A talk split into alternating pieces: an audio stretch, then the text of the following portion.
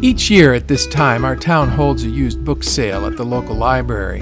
Like Jesus' sojourn in the grave, it usually lasts for three days. Hardcover books sell for $2, softcover books are a dollar, and paperbacks are 50 cents. On the third day, the books aren't resurrected, they're left on the lawn for those who pass by to take home for free. I look forward to the sale every year. As a reader, I love it, especially on the third day when I can take as many books as I like for nothing.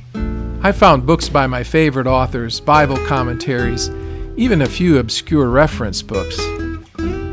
But as a writer, the sale always makes me a little melancholy. There's something about the experience that always makes me think of the grave. I recognize many of the names on the books. I can remember shelving them when I was a student in seminary and worked for B. Dalton Bookseller at a local shopping mall. There are books about leadership, books about spirituality, cookbooks, and out of date computer manuals. There are novels, of course, boxes and boxes of novels and series of novels. Almost any type of book that you can imagine. Many of the titles I see as I wander among the boxes were the it books of their day. At one time, they graced the shelves of bookstores or in someone's home with shiny jackets and unfrayed corners. Now, cast down from their former glory, they lie discarded on the library lawn. No one will buy them, even at a discount. You can't even give them away. After a few days, the remainders will be consigned to the recycling bin. I suppose this view is pessimistic. Some would marvel at the longevity of these books. After all, these are only the books that didn't get sold. A few days earlier, hundreds of people were handing over their dollars and quarters and extending the shelf life of these old books. They carried them away by the bagful. Many of the leftovers still found a home.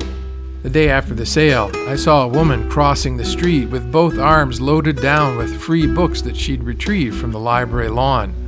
So, what if the leftovers are recycled? Recycling's good for the environment. But I find myself wondering how the authors would feel to see their books in the sale. Maybe they'd be happy about it.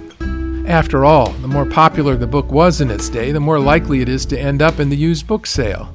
Most writers want to be read, even if they don't get the proceeds from the sale of their used book. Besides, all the books in the sale were purchased by somebody at some point. Everybody wins in the end.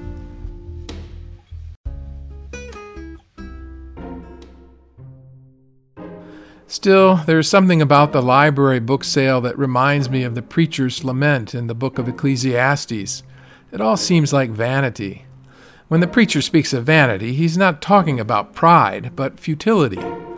Of making many books there is no end, and much study wearies the body, he says in Ecclesiastes 12:12. The more the words, the less the meaning, and how does that profit anyone? He complains in Ecclesiastes 6:12. There's nothing new under the sun, he says. As I scan the spines of these books, I see names that I recognize and wonder what happened to them. Some are still writing, of course, some are dead, but many have passed into obscurity. Their 15 minutes of fame is over. Some are easily forgotten, but others deserve better. On more than one occasion after the sale is over, I've come across books by Annie Dillard in the discard pile. She's one of my favorite authors, and it disturbs me to see her work lying there. I feel that I should rescue it, even though I already have copies at home. Would she be bothered to see her book lying abandoned in the grass? A while back, I read an article in The Atlantic which purported to explain why Dillard doesn't write anymore. But after reading the piece, it seemed to me to be only a survey of her work mixed with speculation and a few backhanded compliments. I think I remember seeing a quote from Dillard somewhere in which she said nobody wants to read the kind of books she writes anymore. But I don't remember where I saw it, and I can't find it on the internet, which, as everyone knows, means the quote probably doesn't exist. Even if I could find it there, that doesn't mean that it was legitimate. Dillard's personal website offers no real insight into the question either. I can no longer travel, can't meet with strangers, can't sign books, but will sign labels with self addressed stamped envelopes, can't write by request, and can't answer letters, she says. I've got to read and concentrate. Why? Beats me. She seems to have gone into seclusion, like Bob Dylan in Woodstock after his motorcycle accident. When I was a young writer, two of my great ambitions were to write an article for an academic publication in which I quoted myself, and to publish an article in Leadership Journal in which I quoted Annie Dillard.